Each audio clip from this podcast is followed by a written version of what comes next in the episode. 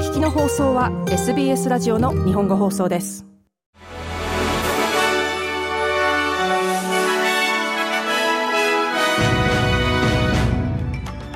1月17日水曜日 SBS 日本語放送ニュースフラッシュをシドニーから北田和代がお送りいたします。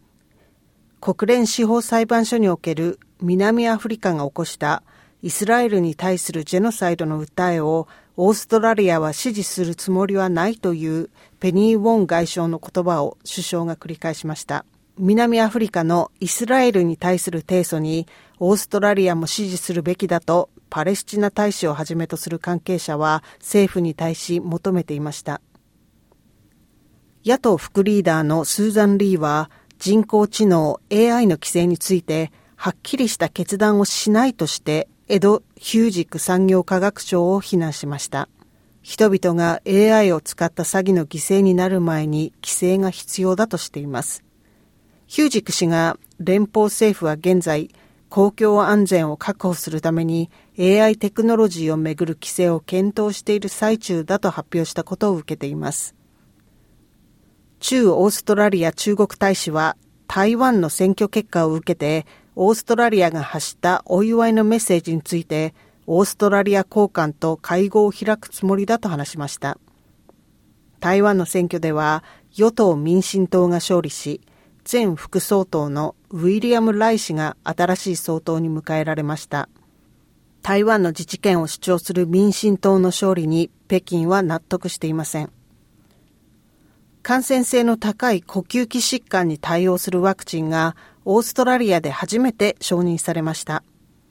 アレクセビーワクチンは RS ウイルスを予防するために60歳以上の人を対象に民間で利用可能になります。RS ウイルスは通常幼児に感染しますが、昨年は2万5千人以上のオーストラリアの高齢者が感染性の高いこの病気と診断されました。アンソニー・アルバニージー首相はスーパーマーケットに対する調査を実施するためにオーストラリア競争消費者委員会 ACCC にもさらなる権限を与える用意があると話しました。フランスのエマニュエル・マクロン大統領は、ウクライナのさらなる軍事支援の提供を発表しました。マクロン大統領は生放送の記者会見で、ロシアの侵略に対する防護を支援するために、長距離巡航ミサイルと爆弾をキエフに提供するという政府の計画について説明しました。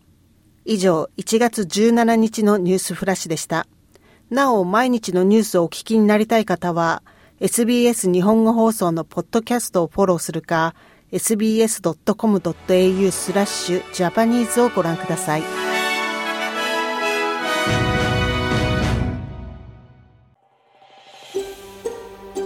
SBS 日本語放送の Facebook ページで会話に加わってください。l i いいねを押してご意見ご感想をお寄せください。